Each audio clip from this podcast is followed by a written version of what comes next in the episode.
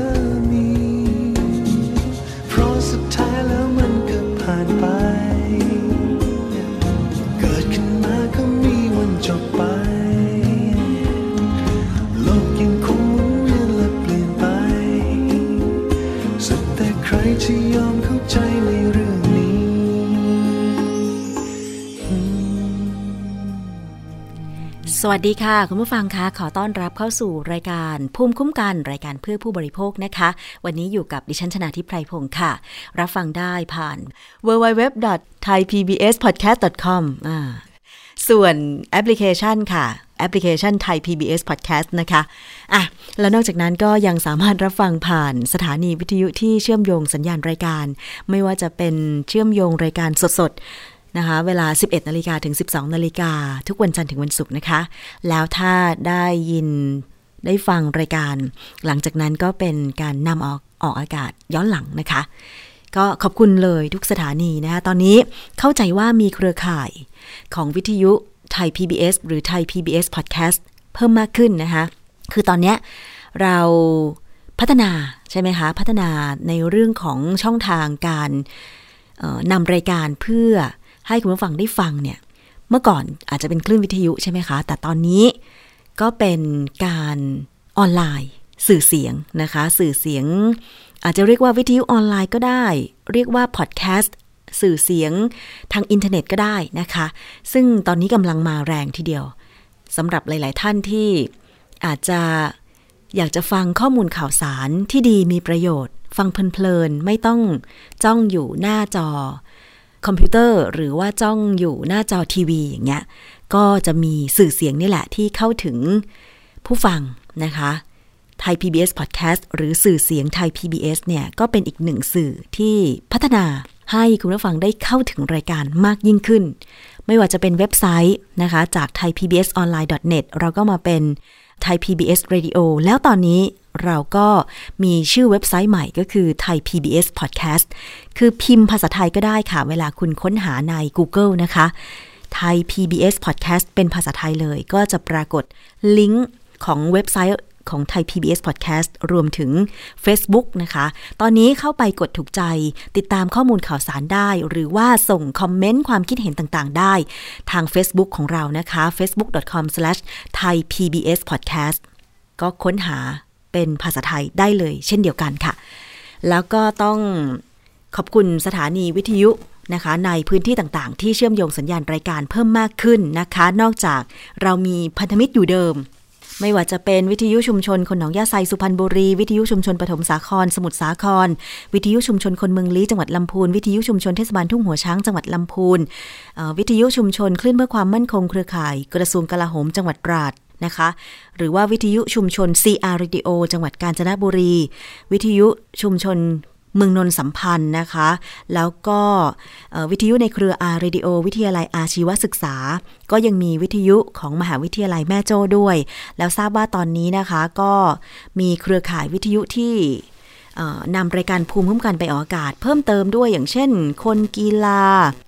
FM 107เมกะเฮิร์จังหวัดเลยนะคะ แล้วก็จะมีอีกหลาย ๆ สถานีเลยนะคะ แล้วก็กำลังรวบรวมนะคะสำหรับคลื่นวิทยุชุมชนที่เชื่อมโยงรายการต่างๆ ของไทย PBS Podcast ไป เผื่อว่าในอนาคตนะคะ เดี๋ยวเราอาจจะมีโครงการดีๆนะคะ ที่มาทำร่วมกันหรือการพัฒนารายการร่วมกันก็เป็นได้นะคะ อันนี้ก็ต้องขอบคุณมากเลย เราก็คิดว่าสำหรับประเทศไทยอะ ไม่ใช่กรุงเทพนะคะแต่ว่าคือทุกจังหวัดใน 77 จังหวัด เพราะฉะนั้นก็อยากจะฟังเสียงของผู้ฟังที่อยู่ในต่างจังหวัดด้วยนะคะ ว่าชอบรายการไหน อยากจะให้ทางไทย PBS Podcast เนี่ยปรับปรุงรายการในรูปแบบไหนถึงจะตรงใจ รวมถึงภูมิคุ้มกันเพื่อผู้บริโภคของเรานะคะ ข้อมูลข่าวสารที่นำมาเสนอนั้นเนี่ย โอเค แล้วหรือยัง โอเคแล้วไหมอะไรประมาณนี้นะคะ ไม่ว่าจะเป็นพี่น้องทางภาคเหนือ ภาคอีสาน ภาคกลาง ภาคตะวันตกหรือภาคใต้นะคะ ต้องการให้เราสืบค้นหาข้อมูลอะไรนำเสนอเพิ่มเติมก็ยินดีเป็นอย่างยิ่งค่ะ อย่างรายการภูมิคุ้มกันต้องบอกว่าอยู่มายาวนานนะคะ น่าจะเป็น 10 ปีแล้วนะคะ จากคลื่นเดิมที่เราออกอากาศ ร่วมกับทาง FM105 กรุงเทพมหานครนะคะ จนตอนนี้เราทำเป็นสื่อเสียงออนไลน์ทางอินเทอร์เน็ต มีแอปพลิเคชัน แล้วก็มีสถานีวิทยุในต่างจังหวัดที่เชื่อมโยงสัญญาณ ซึ่งเราก็คิดว่าจะไม่หยุดพัฒนารายการ เพราะว่าเราทุกคนคือผู้บริโภคใช่ไหมคะ ไม่ว่าจะซื้อสินค้าบาท 2 บาท ล้าน 2 ล้านนะคะเมื่อเกิดปัญหาขึ้นก็ต้องมาเรียกร้องสิทธิ์กัน แล้วก็ สโลแกนของมูลนิธิเพื่อผู้บริโภคที่บอกไว้ก็คือ ร้องเรียนหนึ่งครั้งดีกว่าบ่นพันครั้งนะคะ เพราะว่าถ้าเกิดเราปล่อยเรื่องของผู้บริโภคเลยผ่านไป เกิดปัญหาซื้อสินค้ามา ได้สินค้ามาไม่ตรงตามที่โฆษณาอะไรอย่างเงี้ยเหมือนกรณีที่เคยเกิดขึ้นนะคะ หลายๆ กรณี แล้วก็อีกเรื่องหนึ่งการโฆษณาสินค้าก็ยัง มีปัญหาอยู่โดยตลอด โดยเฉพาะเรื่องของฉลากสินค้าคุณผู้ฟัง คุณผู้ฟังเคยซื้อผลิตภัณฑ์ไหน แล้วอ่านฉลากจนเกิดความเข้าใจผิดหรือเปล่า เช่น เขาบอกว่ามีส่วนผสม A B C กี่เปอร์เซ็นต์กี่เปอร์เซ็นต์ใช่ไหมคะ แต่ปรากฏว่าพอซื้อมาบริโภคจริง ๆ มันไม่ใช่อย่างนั้น ยกตัวอย่างนะคะคุณผู้ฟังตอนเนี้ยใครทำกับข้าวบ้าง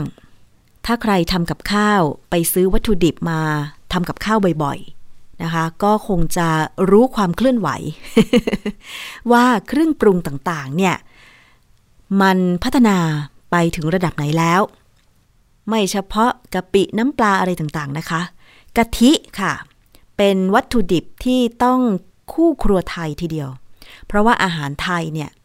หลายๆ เมนูใช้กะทิในการปรุงนะคะถึงจะอร่อย อย่างวันก่อนที่ฉันเพิ่งทำนะคะ แกงเขียวหวานปลากราย เป็นเนื้อปลากรายที่ซื้อมาจากกลุ่มผลิตภัณฑ์ชุมชนที่จังหวัดชัยนาทนะคะคือมีผู้สื่อข่าวของไทย PBS ค่ะ รายการทุกทิศทั่วไทยคุณสันสนีเนี่ย ลงพื้นที่ในชุมชนต่างๆ ใช่ไหมคะ แล้วเวลามีผลิตภัณฑ์ชุมชนเนี่ย เธอก็มักจะมีมานำเสนอ เพื่อช่วยเกษตรกร เพื่อช่วย ผู้พัฒนาผลิตภัณฑ์กลุ่มชุมชนนั้นๆ ยิ่งโดยเฉพาะในช่วงการระบาดของโควิด -19 ที่ผ่านมาเนี่ยนะคะ การนำสินค้าชุมชนมาขายในออฟฟิศอย่างไทย PBS ก็ดี หรือว่าทำเป็นตลาดนัดออนไลน์ก็ดีเนี่ยสามารถช่วยให้ผู้ผลิตโดยเฉพาะเกษตรกรเนี่ยนะคะ ขายสินค้าได้อยู่มีไรายได้อยู่นะคะ ไม่ไม่ขาดรายได้ เลี้ยงชีพตัวเองได้ว่าอย่างนั้นเถอะนะคะ ที่ซื้อเนื้อปลากรายมาเนี่ยเขาทำเป็นเนื้อปลากรายบดแล้วนะเรียกว่าสามารถนำมาปรุงเป็นอาหารได้เลย มีทั้งที่เป็นทอดมันปลากรายสำเร็จรูป แล้วก็ซิลมาอย่างดีเลยนะคะ แกะอุ่นในไมโครเวฟได้เลย แล้วดิฉันก็ซื้อเนื้อปลากรายสดๆมาถุงหนึ่ง จริง ๆ ตัวเองไม่เคยทำแกงเขียวหวานปลากรายเลยนะคะ เมนูแกงเขียวหวานที่ใช้กะทินี้ไม่ค่อยที่จะ ได้ทำเลย เพราะว่าเป็นคนที่ไม่ค่อยจะกินกะทิสักเท่าไหร่นะคะ บอกตรงๆเลย เพราะว่าเป็นคนภาคเหนือ เมนูภาคเหนือถ้าเป็นเมนูกะทิเนี่ย จะต้องเป็นขนมหวานใช่ไหมคะ ถ้าเป็นอาหารคาว อาหารทางภาคเหนือเนี่ย ส่วนมากก็ไม่ได้ค่อยใส่กะทิ เมนูกะทิเป็นเมนูของอาหารทางภาคกลางซะมากกว่าภาคกลางกับภาคใต้ใช่ไหมคะแต่พอได้ลองทำแกงเขียวหวานปลากราย จำเป็นต้องไปซื้อกะทิ กะทิสำเร็จรูปที่อยู่ในกล่อง มันกล่องใหญ่ด้วยนะ กล่องใหญ่มากเลย ราคาประมาณ 70 กว่าบาท ไม่ใช่กล่องเล็ก ๆ เพราะว่าดิฉันทำเป็นหม้อใหญ่นะคะ แต่คือ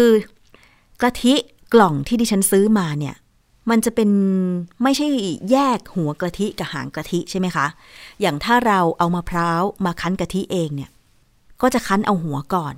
หัวกะทิก็คือน้ำมันจะข้นๆนะคะ แล้วหัวกะทิเนี่ยจะใส่น้ำลงไปประมาณสองครั้ง ใช่ไหมคะ แล้วกรองกับผ้าขาวบาง ก็จะเป็นหัวกะทิ หลังจากนั้นก็คือถ้าใส่น้ำที่สามน้ำที่สี่ผ่านลงไปในมะพร้าวแล้วก็กรองด้วยผ้าขาวบางเนี่ย ก็จะเป็นหางกะทิ หัวกะทิส่วนมากก็จะเอามาผัดกับน้ำพริก ใช่ไหมคะ แล้วก็ให้กะทิมันแตกมันหอม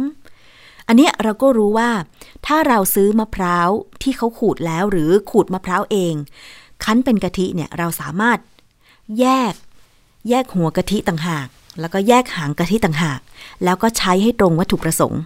แต่ว่าตอนนี้ถ้าเป็นกะทิกระป๋องกะทิกระป๋องไม่แยก หรือมีแยกดิฉันก็ไม่ทราบเหมือนกัน แต่วันนั้นที่ซื้อมาเนี่ยก็คือเป็นกะทิข้นๆในกล่องเลยอะค่ะ พอนำมาปรุงเป็น เมนูแกงเขียวหวานปลากรายเนี่ยทำให้น้ำมันเข้มข้นมาก เพราะว่าดิฉันใส่น้ำน้อยมากอะต่างจากการใช้หางกะทิในการปรุงเมนูอื่นๆ ถ้าเราคั้นกะทิเองนะคะ คุณผู้ฟังล่ะคะ ตอนนี้ทำกับข้าวเองใช้กะทิแบบไหน เชื่อเลยว่าจะต้องใช้กะทิสำเร็จรูปแน่นอน เพราะว่ามันหาซื้อง่าย ใช่ไหม แล้วก็เก็บได้นาน ใช้ไม่หมดก็เอาแช่ตู้เย็นได้ ใช่ไหมคะ เพื่อไม่ให้มันบูด แต่ถ้าใครขยันหน่อยทำกับข้าวขายหรืออะไรอย่างเงี้ย แล้วก็สามารถสั่งแม่ค้าที่ขูดมะพร้าวขายจากตลาด ครั้งละจำนวนมากได้เนี่ย ก็ใช้กะทิสดใช่ไหมคะ แต่ความสดความหอมมันก็จะต่างกัน อันนี้คือรูปแบบของกะทิที่มีจำหน่ายในในปัจจุบันนี้ใช่ไหมคะ แต่ว่าเคยอ่านฉลากข้างกระป๋องกะทิไหมว่าเขา บอกว่ามันมีส่วนผสมอะไรบ้าง คุณผู้ฟังอาจจะงงว่าทำไมดิฉันถามแบบนี้ล่ะ กะทิมันก็คือกะทิสินะคะกะทิมันก็คือคั้นมาจากมะพร้าว มันก็ต้องมีความข้นมันสินะคะโคโคนัทมิลไง มันก็ต้องเป็นกะทิร้อยเปอร์เซ็นแต่คุณผู้ฟังลองไปสังเกตดีๆ ว่าหลากของกะทิกล่อง กะทิสำเร็จรูปนั้นเนี่ยเขาเขียนว่ากะทิร้อยเปอร์เซ็นหรือเปล่า เออ มันสร้างความเข้าใจผิดให้เราได้ไหมนะคะ ซึ่งเรื่องนี้เนี่ยทางมูลนิธิเพื่อผู้บริโภค เขาเคยมีการสุ่มสำรวจกะทิกล่องที่วางจำหน่ายอยู่ในท้องตลาดเมืองไทย ดูตั้งแต่ฉลาก แกะออกมานะคะ ส่งห้องแลบดูซิว่ากะทิมันมีคุณภาพหรือไม่ และฉลากระบุตรงกับที่เป็นกะทิในกล่องหรือไม่ อืม คุณผู้ฟังมันสำคัญยังไงอะบางยี่ห้อเนี่ย จะระบุเกี่ยวกับวัตถุเจือปนที่ใส่ไปในกะทิกระป๋องนั้นด้วย ยี่ห้อนั้นด้วย แต่บางยี่ห้อ ระบุแค่ว่ากะทิร้อยเปอร์เซ็นแล้วมันร้อยเปอร์เซ็นจริงไหม ถ้ากะทิร้อยเปอร์เซ็นมันก็ต้องเป็นมะพร้าวร้อยเปอร์เซ็นสิ ใช่ไหมคะ มันมีน้ำด้วยนี่ หรือบางยี่ห้ออาจจะใส่อย่างอื่นลงไปด้วย ผู้บริโภคอย่างเราเนี่ย จะเลือกได้ไหม จะเลือกว่ากะทิยี่ห้อไหน ระบุฉลากถูกต้องตรงกับความเป็นจริง เพราะว่าเวลาเรานำกะทิมาปรุงอาหารเนี่ย เราจะได้เข้าใจอย่างถูกต้องว่ากะทิกระป๋องนั้นมันมีสารอาหารอะไร ใช่ไหมคะ เราจะนำมาปรุงเป็นอาหารหวานหรืออาหารคาว เราจะเลือกยังไง อันนี้เป็นสิทธิของผู้บริโภคตรงๆนะคะว่า มีสิทธิ์ที่จะรับรู้ข้อมูลข้อเท็จจริง โดยผู้ผลิตจะต้องระบุไว้ในฉลากให้ตรงถูกต้องตามความเป็นจริง แต่ทีนี้ในเรื่องของกฎหมายเกี่ยวกับอาหารของแต่ละประเทศเนี่ย ก็ระบุไม่เหมือนกันอีก มันมีความแตกต่างกันกับผลิตภัณฑ์แต่ละอย่างด้วยเหมือนกันนะคะ ทางมูลนิธิเพื่อผู้บริโภคค่ะ จึงได้มีการนำเสนอข้อมูลตรงนี้ออกมานะคะว่า กะทิไทยเนี่ยมีอะไรบ้างที่ผู้บริโภคควรจะรู้ เพราะอย่างที่ทราบว่า ก่อนหน้านี้เนี่ยมีการเผยแพร่ข้อมูลจากองค์กรที่รักสัตว์จากต่างประเทศใช่ไหมคะว่า เนี่ยผู้ที่ผลิตกะทิหรือชาวสวนมะพร้าวของไทย ใช้แรงงานลิงในการเก็บมะพร้าว เป็นการทรมานสัตว์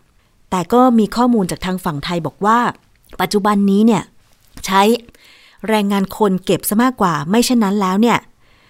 จะเก็บมะพร้าวไม่ทันนะคะ เพราะว่าจะต้องส่งมะพร้าวเข้าสู่โรงงาน แปรรูปเป็นกะทิสำเร็จรูปใช่ไหมคะ เพราะฉะนั้นเนี่ยจากเรื่องของคนปลูกมะพร้าวลิงเก็บมะพร้าว เส้นทางมะพร้าว การแปลรูปมะพร้าว จนมาเป็นกะทิ บริโภคในประเทศแล้วก็ส่งออกไปต่างประเทศเนี่ย จริง ๆ แล้วมันมีอีกหลาย ๆ เรื่องที่ผู้บริโภคควรรู้ โดยเฉพาะเรื่องของการระบุฉลากกะทิกระป๋อง ปัจจุบันนี้เนี่ยยี่ห้อต่างๆ ระบุเป็นยังไงบ้าง ถูกต้องตรงกับผลิตภัณฑ์กะทิที่อยู่ในกระป๋องหรือเปล่า ไปฟังจากคุณสารีอองสมหวัง เลขาธิการมูลนิธิเพื่อผู้บริโภคถึงปัญหาของกะทิไทย เกี่ยวกับเรื่องของฉลากค่ะอันนี้ก็คือกะทิเท่าที่เราหาได้ในท้องตลาดปัจจุบัน คือเอาอันแรกก่อน อย่างเช่นกะทิบ้านเราเนี่ยเขียนว่าร้อยเปอร์เซ็นต์ นะซึ่งในต่างประเทศเนี่ยเขาไม่ใช้ เพราะว่าต่างประเทศเขาใช้คำว่า coconut milk เฉยๆนะคะ แต่อันนี้ก็เขียนไว้ว่า coconut milk นะครับอันนี้ ใช่แต่ว่าข้างล่างเห็นไหมเขาจะเขียนว่ากะทิร้อยเปอร์เซ็นมีไหมใช่ครับอ่าซึ่งเนื่องจากว่าประเทศไทยเนี่ยเราใช้เราเนี่ยเนี่ยทุกอันเลยเรียวไทย รอยไทยขาวหอม อันนี้ไม่ร้อยเพราะว่าผสม อ๋อ อันนี้ อันนี้เขาใส่กลิ่นควันเทียนเข้าไปก็เป็นกะทิ 99.9อัมพอัมพวาก็เขียนว่าร้อยเปอร์เซ็นต์มะพร้าวหอมก็ร้อยมะพร้าวหอมก็ร้อยเปอร์เซ็นต์ชาวเกาะก็ร้อยเปอร์เซ็นต์แอโร่ก็ร้อยเปอร์เซ็นต์ถูกไหมเห็นไหม อันนี้ไม่ อันอ๋อนี้ไม่เขียน อันนี้แอโร่ไม่เขียนนะครับ แต่แอโร่เขียนว่า 99.71 แล้วก็เขียนวัตถุเจือปนอาหาร อ่า ก็อย่างนี้ก็แสดงว่าเขาก็ให้ข้อมูลว่าเขาใส่อะไรบ้าง ถูกไหมฮะ ในในอันนี้คือจริงๆ โดยหลักเนี่ย ในต่างประเทศเนี่ยเขาไม่ฉลากแม้กระทั่งของเราที่ส่งออกไปเนี่ย ก็ไม่เขียนว่ากะทิร้อยเปอร์เซ็นต์คือคือทำไมซึ่งแต่บ้านบ้านเราเนี่ยกลับมาใช้ร้อยเปอร์เซ็นต์เพราะว่าเอ่อบ้านเราเนี่ยกำหนดกติกาว่าถ้ากะทิแต่ละกล่องเนี่ย มีไขมันตั้งแต่ 12 ถึง 17เปอร์เซ็นต์12ถึง17เปอร์เซ็นต์เนี่ยก็ให้ใช้คำว่ากะทิแท้ร้อยเปอร์เซ็นต์ได้ แต่ขณะที่ต่างประเทศเนี่ยเขาจะใช้อยู่สองคำก็คือ coconut milk กับ coconut cream นะซึ่งถ้าครีมเนี่ยก็คือหัวกะทิบ้านเรานั่นแหละอ่าแต่ถ้า milk ก็คือกะทิธรรมดา ซึ่งก็มีทั้งหัวและหางกะทิ นะเพราะฉะนั้นเนี่ยจริง ๆ อันนี้ก็คือจุดหนึ่งที่เราผู้บริโภคเราก็อยากให้เปลี่ยนแปลงเหมือนกัน เพราะว่าในกะทิเวลาเราคั้นเนี่ยจริง ๆเขาบอกว่าตอนแรกเนี่ยมันมีไขมันสักประมาณ 32%แล้วเราก็จริง ๆ โดยหลักเนี่ยเราก็เติมน้ำอยู่แล้วเพื่อให้ลดการใช้ไขมันให้ลดลง ให้เหลืออยู่ประมาณสักเเรียกว่า 17%เราก็จะตามกฎหมายพอดี หรือบางเจ้าก็อาจจะมากกว่านั้นนิดหน่อยอะไรเงี้ยเนาะอันนี้คือบอกกะทิ หรือว่าอะกะทิร้อยเปอร์เซ็นต์กะทิ100%ครับก็คือเมื่อไหร่ที่12ถึง17มีกรดไขมันอยู่ 12ถึง17 เนี่ย คุณสามารถใช้คำว่ากะทิร้อยเปอร์เซ็นต์ได้ แต่ว่ามันก็ทำให้คนเข้าใจผิด ถูกไหมฮะ แต่บางส่วนเนี่ยเขาก็รู้สึกว่าเวลาเขาใส่ควันเทียนเข้าไป หรือใส่สารที่เรียกว่าสารปรุงแต่งอาหารเนี่ยเขาก็ไม่ได้เขียนว่าร้อยเปอร์เซ็นต์ถูกไหมฮะ แต่ว่า อันเนี้ยมันก็ขึ้นอยู่กับว่า เอ๊ะถ้าเราตรวจมันมันมีสารปรุงแต่ง เยอะมากน้อยแค่ไหนอย่างบางเจ้าเนี่ยก็ใส่ไปถึงเอ่อเนี่ยกี่ตัว อย่างเช่นอะพี่ยกตัวอย่างนะ คือใส่โซเดียม เมตาซัลไฟด์ใส่คาราจินแนนคือเป็นพวกกลุ่มที่ทำให้มัน กะทิเนี่ยเรียกว่าเป็นเนื้อเดียวกันนะนะส่วนใหญ่ก็จะใส่กลุ่มนั้นเพื่อคือคือกะทิสมัยก่อนเนี่ยเวลาเราซื้อมาเราจะเห็นนะฮะว่าหัวกะทิก็อยู่ชั้นหนึ่งไอ้ที่เป็นหางกะทิเอ่อแบบเป็นน้ำน้ำๆก็จะอยู่อีกชั้นหนึ่งแล้วพอเรามาเคี่ยวมันก็จะหอม แต่ว่าเดี๋ยวนี้กะกะทิส่วนใหญ่เนี่ยมันจะหอมตั้งแต่เปิดกล่องเลย เป็นคล้ายๆ กับว่าผู้บริโภคเองเนี่ยผู้บริโภคเราก็เรียกว่าเอ่ออาจจะ ชอบของแบบนี้จนทำให้ผู้ประกอบการเนี่ยก็ต้องทำตามนะคะเพราะฉะนั้นอันนี้ก็คิดว่ามันจะทำยังไงที่ทำให้เราเข้าใจเรื่องการใช้กะทิมากขึ้น แล้วก็เอ่อเข้าใจเรื่องปัญหากะทิจริง ๆ ว่าเออนอกจากปัญหาเรื่องการใช้แรงงานเลงซึ่งเป็นส่วนหนึ่งของวัฒนธรรมแล้วเนี่ยเรายังมีปัญหาอีกมากมายในเรื่องกะทิเลยทีเดียว ไม่น่าเชื่อนะคะ แค่ฉลาก ของกะทิสำเร็จรูปเนี่ยก็อาจจะสร้างความเข้าใจผิดได้ ถ้าเกิดว่าผู้ผลิตไม่ระบุฉลากให้ถูกต้องตรงกับสิ่งที่ผลิตนะคะสิ่งที่อยู่ภายในกล่อง ว่ากะทินั้นเนี่ยร้อยเปอร์เซนจริงหรือนะคะไม่ได้ใส่สารอย่างอื่นจริงหรือนะคะ อันนี้ก็คือการสุ่มสำรวจเก็บตัวอย่างของมูลนิธิเพื่อผู้บริโภคเพื่อที่จะนำกะทิกระป๋องที่มีจำหน่าย ในท้องตลาดเมืองไทยเนี่ยนะคะ พิสูจน์ว่ามี ส่วนผสมอะไรบ้าง แล้วก็นำมาตรวจดูซิว่าการระบุฉลากเนี่ย เป็นไปอย่างถูกต้องหรือเปล่านะคะ พอเรารู้ปัญหาแบบนี้นะคะ แล้วทางมูลนิธิเพื่อผู้บริโภคเนี่ยอยากจะเสนอวิธีการแก้ไขปัญหาเกี่ยวกับกะทิไทยอย่างไร อันนี้ไม่ได้เกี่ยวพันถึงแค่ ความปลอดภัยของผู้บริโภค หรือสิทธิของผู้บริโภคนะคะ มันอาจจะหมายรวมถึง สิ่งที่เป็นประโยชน์สำหรับเกษตรกรไทย คุณผู้ฟังเคยได้ยินชื่อเสียงของกะทิประเทศไทยหรือเปล่า ประเทศไทยมีชื่อเสียงมากเกี่ยวกับการผลิตกะทิ หรือมะพร้าวของไทยเนี่ยนะคะว่ามันมีรสชาติดีมะพร้าวแก่จัดก็จะมันหอมนำมาปรุงเป็นอาหารก็อร่อยนะคะมีชื่อเสียงมากในตลาดต่างประเทศ แต่ทีนี้ถ้าเกิดว่าคนในประเทศเนี่ยบริโภคกะทิเนี่ย ไม่ทราบแหล่งที่มาเลยว่าเป็นมะพร้าวในประเทศหรือเป็นมะพร้าวนำเข้า ใช่ไหมคะ จะดีไหมถ้าผู้บริโภคจะสามารถทราบถึงที่มาของวัตถุดิบที่นำมาผลิตกะทิได้ว่า มาจากในประเทศเองหรือว่ามาจากประเทศไหนกันแน่อ่าอันนี้ก็คือเป็นวิธีนะคะที่จะทำให้ผู้บริโภคทราบข้อมูลข้อเท็จจริง ไปฟังการเสนอวิธีการแก้ไขปัญหากะทิไทยจากคุณสารีอีกครั้งค่ะ มันมีประเด็นที่ถกเถียงกันว่าเวลาเราเขียนว่า product of Thailand นะบางอันที่ส่งออกเนี่ย เขียนว่า product of Thailand หรือว่ากะทิร้อยเปอร์เซ็นเนี่ย จริง ๆ มันก็มีน้ำผสมอยู่ เพราะฉะนั้นถึงแม้ว่ามันจะเป็นแน่นอนคุณไม่ได้ใช้กะทิปลอมนะ ก็คือเป็นกะทิแท้ๆเนี่ย แต่ว่ามันมันไม่ได้เป็นกะทิร้อยเปอร์เซ็นแต่ ความร้อยเปอร์เซ็นของเขาคือปริมาณไขมัน เพราะนั้นมันก็ทำให้ผู้บริโภคเข้าใจผิด เราก็อยากเห็นว่าจริง ๆ ฉลากเนี่ย มันหนึ่งก็คือควรจะเป็นมิตร อย่างเช่นร้อยเปอร์เซ็นเนี่ย มันก็ควรจะเป็นร้อยเปอร์เซ็นของกะทิจริง ๆ แต่ว่าขณะนี้ผมก็ต้องเข้าใจว่าร้อยเปอร์เซ็นก็คือมีปริมาณไขมันอยู่ที่12ถึง17เปอร์เซ็นเท่านั้นเอง แต่ว่าแน่นอนมีน้ำอยู่ ซึ่งอันนี้มันก็ทำให้คนเนี่ยเข้าใจผิดเป็นไปได้ไหมที่มันควรจะปรับปรุงเรื่องนี้ ส่วนที่สองเนี่ยพี่คิดว่ากะทิเนี่ยขณะเนี้ยนะมันไม่รู้ว่ามะพร้าวมาจากไหน คือมันมีทั้งมะพร้าวที่อย่างเช่นถ้าพี่ฟังพี่พงศักดิ์เนี่ยก็คือนำเข้ามาในรูปแบบของกะทิสดถูกไหมพาสเจอไรมีแบบกะทิสดแล้วก็แบบเป็นลูก ลูกมะพร้าว เพราะฉะนั้นซึ่งลูกมะพร้าวเนี่ยยิ่งแย่เพราะว่ามันทำให้เกิด เชื้อโรคในพืชหนอนหัวดำอ่าหนอนหัวดำเพราะฉะนั้นตรงนี้เองเนี่ยมันทำให้เราเนี่ยไม่มีคุณค่าของตัวผลิตภัณฑ์ เพราะเรามองว่ามะพร้าวบ้านเราเนี่ยความหอมเนี่ยสู้ประเทศอื่นเนี่ยอาจจะสู้เราลำบาก คือเรียกว่าเราเราเยี่ยมอะนะ เพราะฉะนั้นเนี่ยถ้าเราเราเอาตรงเนี้ยมาเพิ่มคุณค่า อย่างเช่นกะทิกล่องเนี้ยเราไม่เคยใช้มะพร้าวต่างประเทศเลย เป็นมะพร้าวจากไทย แหล่งที่นี่เท่านั้นเนี่ยพี่ก็คิดว่ามันก็เพิ่มคุณค่านะ ถ้าเรายอมให้ แต่ว่ามันต้องมีระบบตรวจสอบนะ ไม่ใช่แบบมาบอกผู้บริโภคว่าเอ้ยนี่กระพะมะพร้าวประเทศไทยล้วน หรือไม่แน่นะบริษัทเหล่านี้อาจจะเจอประเด็นจากต่างประเทศก็ได้ว่าคุณบอกว่าเป็น product of Thailand คือเพราะเวลาพูดว่า product of Thailand เนี่ยมันไม่ได้หมายความว่าวัตถุดิบจะมาจากประเทศไทยทั้งหมด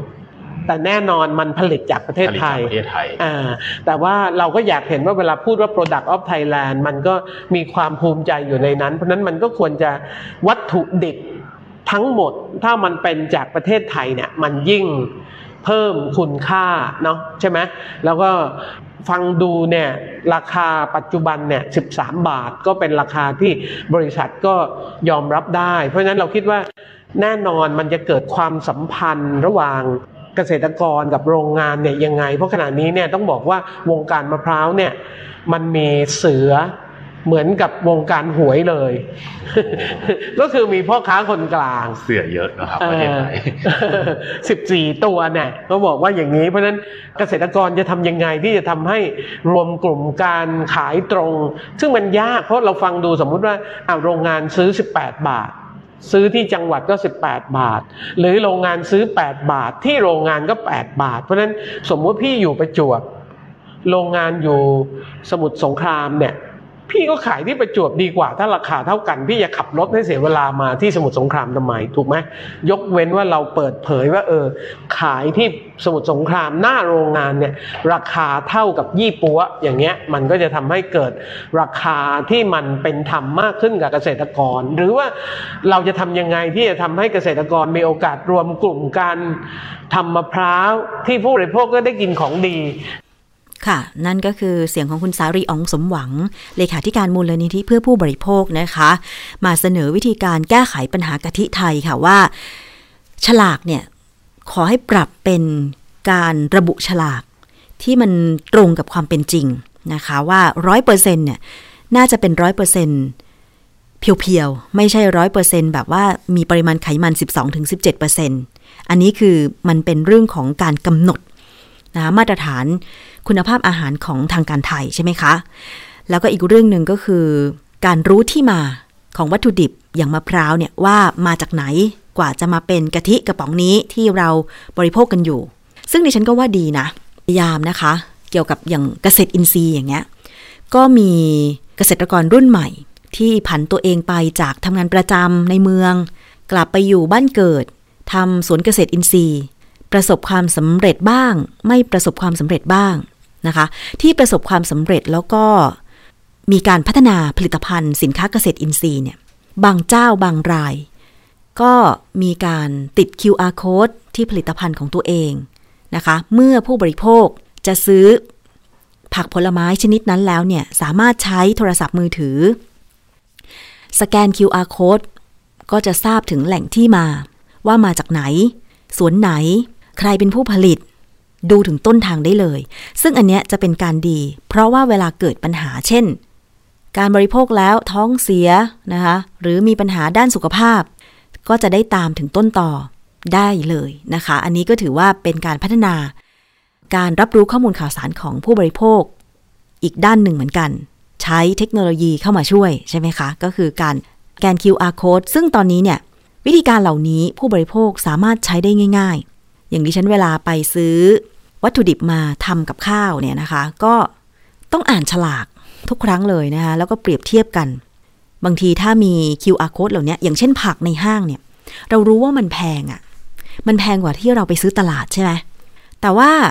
เราจะเชื่อใจในคุณภาพที่มันแพงขึ้นได้ยังไง เราจ่ายเงินมากกว่าที่เราไปซื้อที่ตลาดสด แต่เราต้องได้สินค้าคุณภาพด้วย เช่น เขาบอกว่า ปลูกมาจากสวน สวนที่ได้รับ มาตรฐานรับรองเกษตรอินทรีย์อย่างเงี้ย แล้วถ้าเขาไม่มีอะไรให้เราพิสูจน์ได้เลยว่า มันอินทรีย์จริงหรือเปล่า มันปลอดสารพิษจริงหรือเปล่า เราก็ไม่กล้าซื้อ เพราะว่าจากการที่ทางมูลนิธิเพื่อผู้บริโภคเคยทำสุ่มสำรวจเกี่ยวกับ ผักในท้องตลาด ที่จำหน่ายทั้งตลาดสด ห้างสรรพสินค้า ที่ได้รับตรารับรอง มาตรฐานโน้นนี้นั้น มันก็มีบ้างเหมือนกันที่ ผลิตภัณฑ์ที่ได้รับตรามาตรฐาน แต่ก็ยังพบการตกค้างของสารเคมีกำจัดศัตรูพืชแบบนี้เป็นต้น หรือการตกค้างของสารเคมีที่ใช้อาจจะไม่ใช่กำจัดศัตรูพืชอาจจะเป็นสารที่บำรุงพืชอย่างเงี้ยมันก็มีสิทธิ์ที่จะตกค้างได้เหมือนกัน เพราะฉะนั้นมาตรฐานเหล่านี้เนี่ยหรือว่าการเข้าถึงข้อมูลว่าผลิตภัณฑ์นั้นมาจากไหน สืบทราบถึงแหล่งต้นต่อ ทำให้ผู้บริโภคอย่างเราๆ ได้ผลิตภัณฑ์ที่ดีมีคุณภาพไปบริโภคนะคะ คุณผู้ฟัง นั่นก็คือเรื่องของกะทิไทยค่ะ แต่ว่าเขาบอกว่า เวลากินเมนูที่มีกะทิเป็นเครื่องปรุงเนี่ยนะคะ ก็ต้องกินให้น้อยๆหน่อย อย่ากินเยอะ หรือถ้ากินกะทิแล้วเนี่ยก็ต้องกินผักตาม แต่เมนูอาหารไทยอะค่ะ เมนูกะทิอาหารคาวเนี่ย อย่างแกงเขียวหวานเนี่ยโอ้โหก็มีผักเยอะอยู่ละมะเขือเอ่ยนะคะ แล้วก็ผักแล้วก็กระชายเอ่ยอย่างเงี้ย ก็ใส่ลงไป อันนี้ก็คือมันเป็นการแก้กัน เป็นภูมิปัญญาของคนโบราณที่ปรุงเมนูอาหารที่มีไขมันมาก แต่ก็ใช้ผักมาช่วยแก้อะไรอย่างเงี้ยนะคะ ทุกวันนี้เนี่ยเวลากินอาหาร ไม่ว่าจะเป็นเมนูอะไรก็ตามเนี่ยอย่างอาจารย์แก้ว นักพิษวิทยาด้านอาหารท่านก็บอกเสมอๆว่า ทุกอย่างอะอาหารทุกอย่างอะมีความเป็นพิษอยู่ในตัวของมันเอง เพียงแต่ว่าเราบริโภคมากหรือน้อย อย่าเพิ่งตกใจไปว่า โอ้ย อันนี้ก็มีพิษเหรอ กาแฟก็มีพิษเหรอโน่นนี่นั่น มันมีพิษทุกอย่าง ในแง่มุมของนักพิษวิทยานะ แต่มันก็มีประโยชน์ บริโภคในสัดส่วนที่พอดีพอดีกับที่ร่างกายต้องการ มันก็มีประโยชน์นะคะ คุณผู้ฟังยังไงติดตามได้ในช่วงคิดก่อนเชื่อกับอาจารย์แก้วก็แล้วกันนะคะ แต่ว่าก่อนที่จะไปฟังอาจารย์แก้ว วันนี้ก็มีอีกเรื่องหนึ่ง ใครได้ไปจองโรงแรมตั๋วเครื่องบิน ผ่านโครงการเราเที่ยวด้วยกันบ้าง มีปัญหาอะไรหรือเปล่า ดิฉันเองเป็นคนหนึ่งที่ลงทะเบียน เราเที่ยวด้วยกัน ตอนเนี้ยได้รับ SMS ตอบกลับแล้วว่าดิฉันลงทะเบียนผ่าน แต่กว่าจะได้รับ SMS ตอบกลับก็ 2 วันผ่านไป คุณผู้ฟังล่ะคะ ตอนนี้ได้ไปลงทะเบียนเพื่อใช้สิทธิ์ เราเที่ยวด้วยกัน กระตุ้นการท่องเที่ยว กระตุ้นการใช้จ่ายผ่านการท่องเที่ยวเพื่อช่วยผู้ประกอบการ และสถานที่ท่องเที่ยว ในจังหวัดต่างๆ เพื่อที่จะฟื้นฟู สภาพเศรษฐกิจหลังจากที่เรามีการระบาดของโควิด -19 แต่เรากำลังภาวนาว่า อย่าให้เกิดการระบาดระลอกที่สองในเมืองไทยเลยนะคะ เรื่องนี้ค่ะก็เป็นข่าวมาอีกแล้วว่า การลงทะเบียนเราเที่ยวด้วยกันเนี่ยพบปัญหาขั้นตอนแรกเลยคือ การเข้าไปลงทะเบียนน่ะยาก คือนอกจากเข้าไปเข้าไปในเว็บนะคะเราเราเที่ยวด้วยกันแล้วเนี่ย คุณจะต้องเข้าไปขอใช้สิทธิ์ คุณจะต้องดาวน์โหลดแอปพลิเคชัน หลายแอปมากเลยคุณผู้ฟัง ถ้าคุณจะไปจองที่พักเนี่ย เมื่อคืนนี้ฉันพยายามทำนะ เข้าไปจองโดยตรงกับ ผู้ประกอบการโรงแรมก็ได้ หรือจองผ่านเว็บไซต์ที่รับจองโรงแรมก็ได้ แต่ปัญหาก็คือว่า ตอนนี้เนี่ยผู้ประกอบการเองก็สะท้อนมาบอกว่า ได้สมัครเข้าร่วมโครงการ เราเที่ยวด้วยกันไปแล้ว เพื่อที่ว่า ข้อมูลของผู้ประกอบการที่พักต่างๆ จะได้เข้าไปอยู่ในแอปเป๋าตัง เพื่อที่ว่าจะได้รับสิทธิ์ ประชาชนที่จองห้องพักจะได้ใช้สิทธิ์นี้ เพราะมันมีเงื่อนไขอยู่ใช่ไหมคะว่า คือจะช่วยเหลือค่าที่พัก 40%หรือไม่เกิน 3,000 บาท ถ้าใครไปจองที่พักที่ร่วมโครงการเราเที่ยวด้วยกัน ถ้าไม่เกิน 3,000 บาท ก็หมายความว่าไม่ต้องจ่ายค่าที่พักเลย ใช่ไหมคะ แต่ดิฉันนับจำนวนที่พักที่เข้าร่วมโครงการแล้ว อย่างเช่นกาญจนบุรีเนี่ยเป็นจังหวัดการท่องเที่ยวอันดับต้นๆที่นักท่องเที่ยวจะต้องไปเลยนะคะ มีไม่กี่ที่เองอะคุณผู้ฟัง ทั้งๆทที่เวลาเราไปในจังหวัดกาญจนบุรี โอ้โห เชื่อแน่ว่าที่พักที่จังหวัดกาญจนบุรีมีเป็นหมื่นๆที่พักนะ แต่มีที่เข้าร่วมโครงการเราเที่ยวด้วยกันเนี่ย หลักสิบคุณผู้ฟัง แล้วอำเภออย่างเช่นอำเภอสังขละบุรีเนี่ย มีเข้าร่วมโครงการแค่สามแห่งเองอะตอนนี้ แล้วดิฉันเองได้โทรไปที่พักที่สังขละบุรี ที่พักที่เพื่อนๆแนะนำมา ถามผู้ประกอบการว่า ได้เข้าร่วมโครงการเราเที่ยวด้วยกันไหม ผู้ประกอบการบอกว่า สมัครไปแล้วครับ แต่ยังไม่ได้รับการตอบกลับจาก โครงการเราเที่ยวด้วยกัน มันเกิดปัญหาความล่าช้าตรงไหน เพราะว่า เปิดให้ประชาชนลงทะเบียนเพื่อขอรับสิทธิ์ เราเที่ยวด้วยกัน ช่วยเหลือค่าที่พัก 40%ช่วยเหลือค่าอาหาร 600 บาท ช่วยเหลือค่าตั๋วเครื่องบินต่างหาก ถ้าเกิดว่าใครใช้บริการสายการบินไปเที่ยว แต่ว่าในฝั่งของผู้ประกอบการที่สมัครเข้าร่วมโครงการทำไมได้รับการตอบรับช้า นั่นหมายความว่า ประชาชนที่จะจองที่พักในโครงการเราเที่ยวด้วยกัน เพื่อหวังว่าจะได้รับสิทธิ์ ช่วยค่าที่พักก็ดี ช่วยค่าอาหารหรือตั๋วเครื่องบินก็ดีเนี่ย ก็เสียโอกาสไง เสียโอกาสที่จะได้ไปเที่ยวในโครงการนี้อะ คือมันไม่ได้หมายความว่าเราไปเที่ยวเราเสียค่าที่พักอย่างเดียวถูกไหมในระหว่างทางถ้าเกิดขับรถไปเราก็เติมน้ำมันใช่ไหมเราก็มีค่าใช้จ่ายเรื่องน้ำมัน เราก็มีค่าใช้จ่ายเรื่องอาหารอื่น ๆ ในระหว่างทาง หรือซื้อสินค้าที่ระลึกเราก็ได้ช่วยผู้ประกอบการในท้องถิ่นด้วย แต่ทำไมเราเที่ยวด้วยกันเนี่ย ตอนนี้ผู้เข้าร่วมโครงการคือห้องพักต่างๆ ที่พักต่างๆ ยังได้รับการตอบรับช้าทำให้ผู้บริโภคนักท่องเที่ยวเนี่ยมีตัวเลือกน้อยถ้าจะไปลงทะเบียนเราเที่ยวด้วยกันนะคะ อีกเรื่องหนึ่งที่สะท้อนมาก็คือ คนไปจองที่พักผ่านแอปนี้แล้ว ผ่านโครงการเราเที่ยวด้วยกันแล้ว ปรากฏเปรียบเทียบ ราคาที่พักก่อนหน้านี้ มันปรับเพิ่มขึ้น อันเนี้ยโครงการเราเที่ยวด้วยกันจะมีมาตรการกำกับดูแล ค่าที่พักกับผู้เข้าร่วมโครงการอย่างไร ไม่ให้ปรับเพิ่มสูงขึ้นกว่าที่ผ่านมาอะเดี๋ยวเรามาสะท้อนกันในโอกาสต่อไปก็แล้วกันนะคะ ใครที่ลงทะเบียนเราเที่ยวด้วยกันแล้วลองสะท้อนความคิดเห็นมาทาง facebook.com/thaipbspodcast กันได้นะคะ กับรายการภูมิคุ้มกันรายการเพื่อผู้บริโภคค่ะ เอาละค่ะ ช่วงนี้เราไปติดตามคิดก่อนเชื่อกับดรแก้วขังสดานนภัยนักพิษวิทยานะคะ คุยกันวันนี้เรื่องของ Virgin Mother มีจริงหรือไม่ เอ๊ะแม่ที่บริสุทธิ์อยู่นะคะ เป็นอย่างไรไปฟังกันค่ะ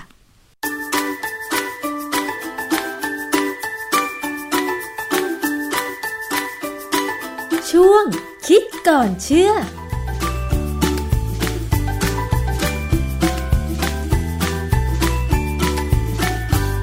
พบกันในช่วงคิดก่อนเชื่อกับดรแก้วกังสดานนภัยนักพิษวิทยากับดิฉันชนะทิพไพรพงษ์เช่นเคยนะคะ มาพูดกันถึงเรื่องของวิทยาศาสตร์ค่ะคุณผู้ฟัง เวลาเราพูดถึงสิ่งมีชีวิตก่อกำเนิดขึ้นมาเนี่ยนะคะ มันก็จะต้องมีการผสมระหว่างไข่กับสเปิร์มนะคะ ไข่ก็จากเพศหญิง สเปิร์มก็จากเพศชาย หรือถ้าเป็นในสัตว์นั้นก็จะเป็นตัวผู้ตัวเมียใช่ไหมคะ แต่ทีนี้มันมีงานวิจัยใหม่ที่เขาบอกว่า สามารถที่จะมีกระบวนสร้างตัวอ่อนจากเซลล์สืบพันธุ์ชนิดเดียวกันก็คือจากไข่คุณผู้ฟังเรื่องนี้น่าสนใจมากทำได้อย่างไรในกระบวนการทางวิทยาศาสตร์ ต้องไปถามอาจารย์แก้วถึงงานวิจัยนี้ค่ะ อาจารย์คะเรื่องของการสร้างตัวอ่อนจากเซลล์สืบพันธุ์ชนิดเดียวกัน เป็นยังไงคะอาจารย์มันมีทางเป็นไปได้เหรอคะอาจารย์ ความจริงเรื่องนี้มันก็มานานพอสมควรนะตั้งแต่ปี 2004อืนะมก็ค่ะถึงตอนนี้ 2020 ก็ 16 ปีแล้วนะฮะแต่ว่าที่ผมเอามาพูดเพราะว่าอย่างน้อยเนี่ย มันเป็นเรื่องมหัศจรรย์ที่วิทยาศาสตร์ทำได้ค่ะนะแต่ว่าการทำต่อไปจะมีไหมมันขึ้นอยู่กับอะไรบางอย่างนะฮะที่เราจะพูดทีหลัง ลักษณะของที่เขาเรียกกันว่า virgin mother ค่ะ หรือแม่ที่ยังบริสุทธิ์อยู่อือฮึแม่ที่เป็นพรหมจรรย์พรหมจารีนะฮะมีศาสนาหนึ่งที่เขาบอกว่า แม่ของศาสดาเนี่ยเป็น virgin mother นะคือผมก็ไม่ค่อยจะเชื่อแต่ว่าเราไม่สามารถเข้าไปวุ่นวายได้ เพราะว่ามันเป็นเรื่องของความเชื่อของศาสนา ก็เป็นเรื่องที่ผมก็ยังติดค้างมาในใจตั้งนานเวลาเราพูดถึงศาสนาเนี่ยนะจนเนี่ยก็ได้มาเจอข้อมูลการทำวิจัยที่เขาพบว่าสามารถเอาไข่ผสมกัน ไข่สองสองเซลล์นะไข่ของตัวเมียเนี่ยสองเซลล์ผสมกันได้ออกมา แล้วได้หนูออกมาตัวหนึ่งอืซึ่งมหนูตัวนี้สามารถจะสืบพันธุ์ต่อได้อืเหมือนมหนูปกติค่ะ เป็นงานวิจัยของนักวิทยาศาสตร์ญี่ปุ่นนะฮะซึ่งเอ่อเขาตีพิมพ์บทความในวารสาร Nature เมื่อปี 2004 นะ บทความชื่อ Birth of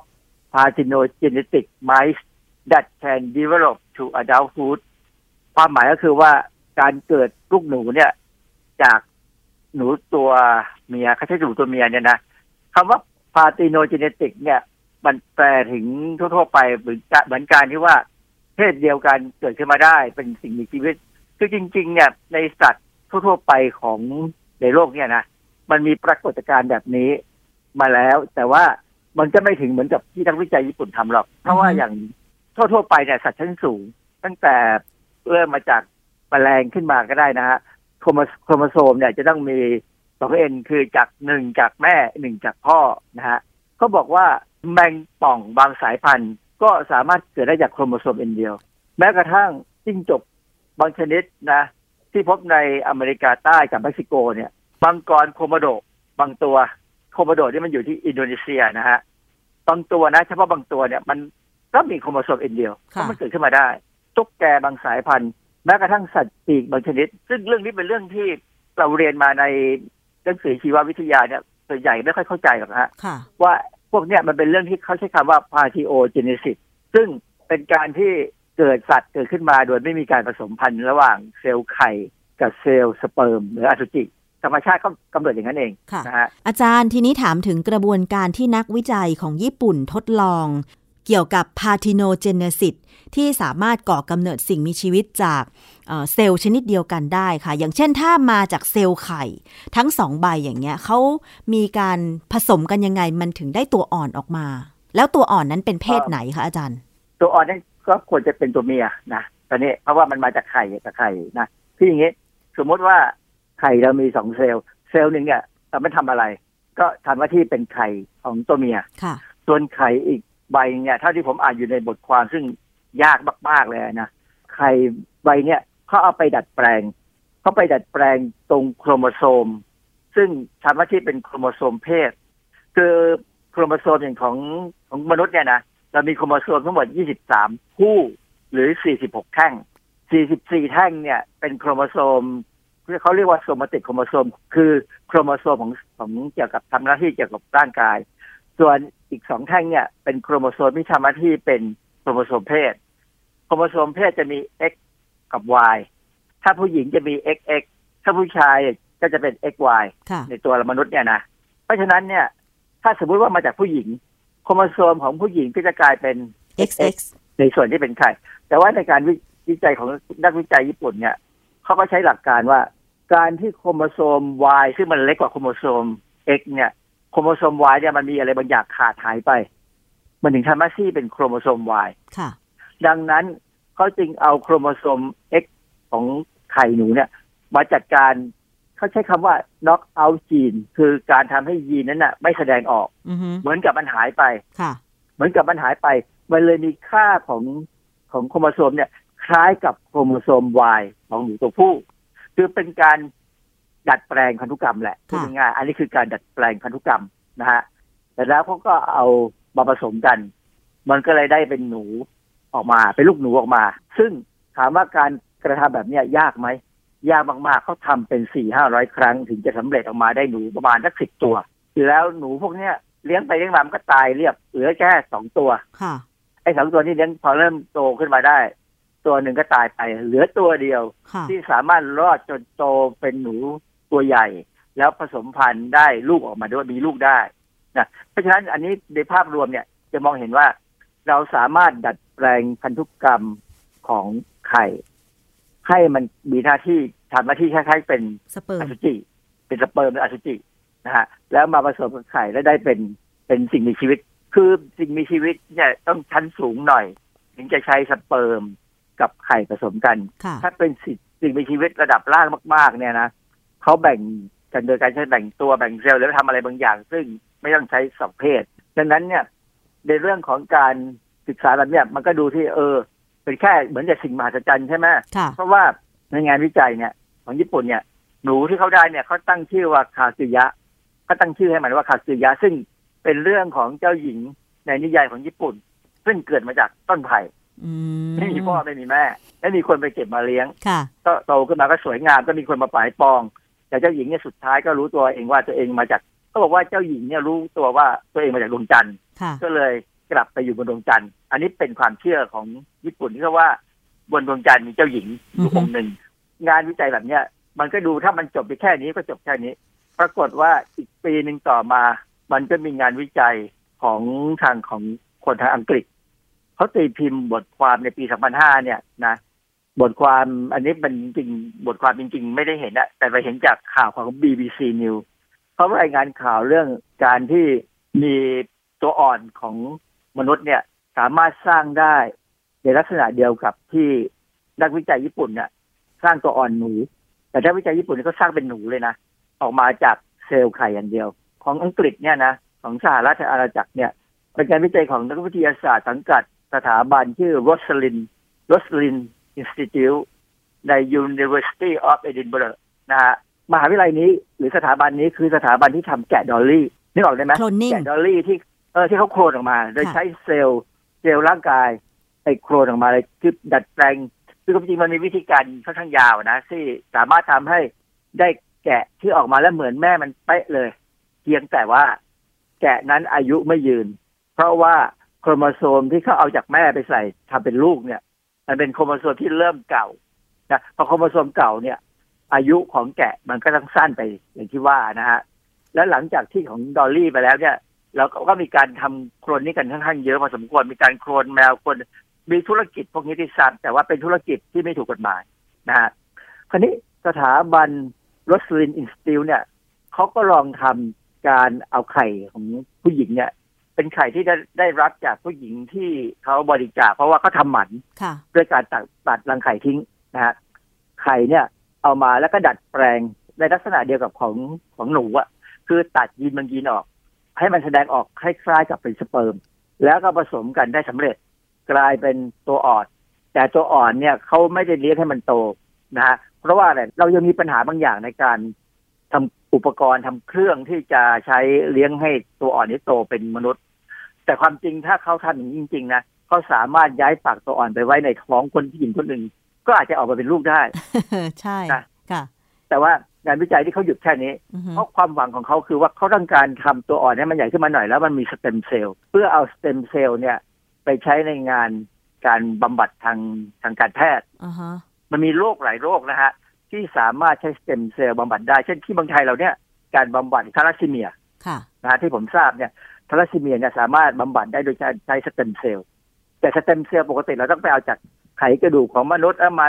เอามาเพาะเลี้ยงมาอะไรซึ่งมันวุ่นวายยุ่งยากพอสมควรนะฮะดังนั้นเนี่ยถ้าเราสามารถสร้างตัวอ่อนจากไข่ของเราเอง ไข่ของ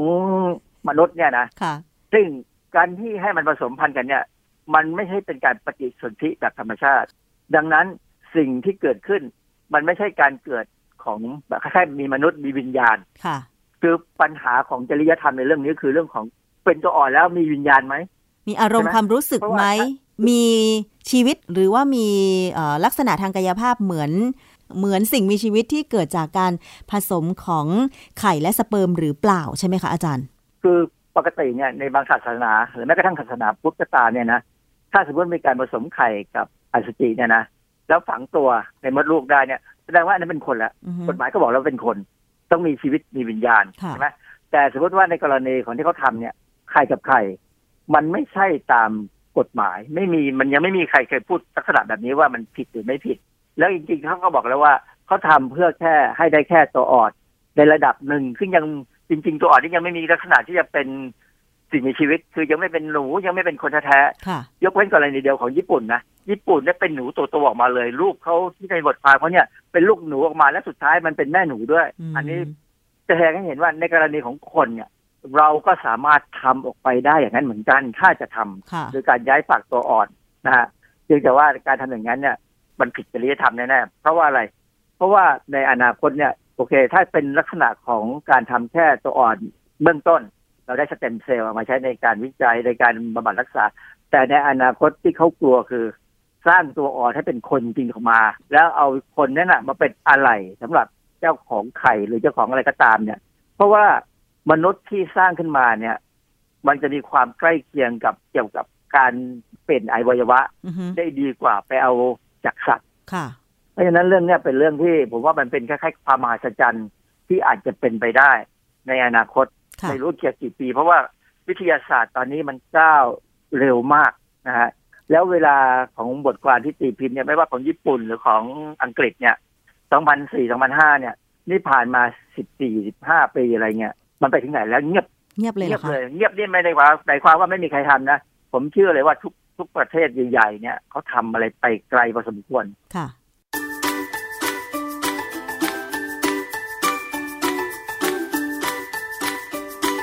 ช่วงคิดก่อนเชื่อ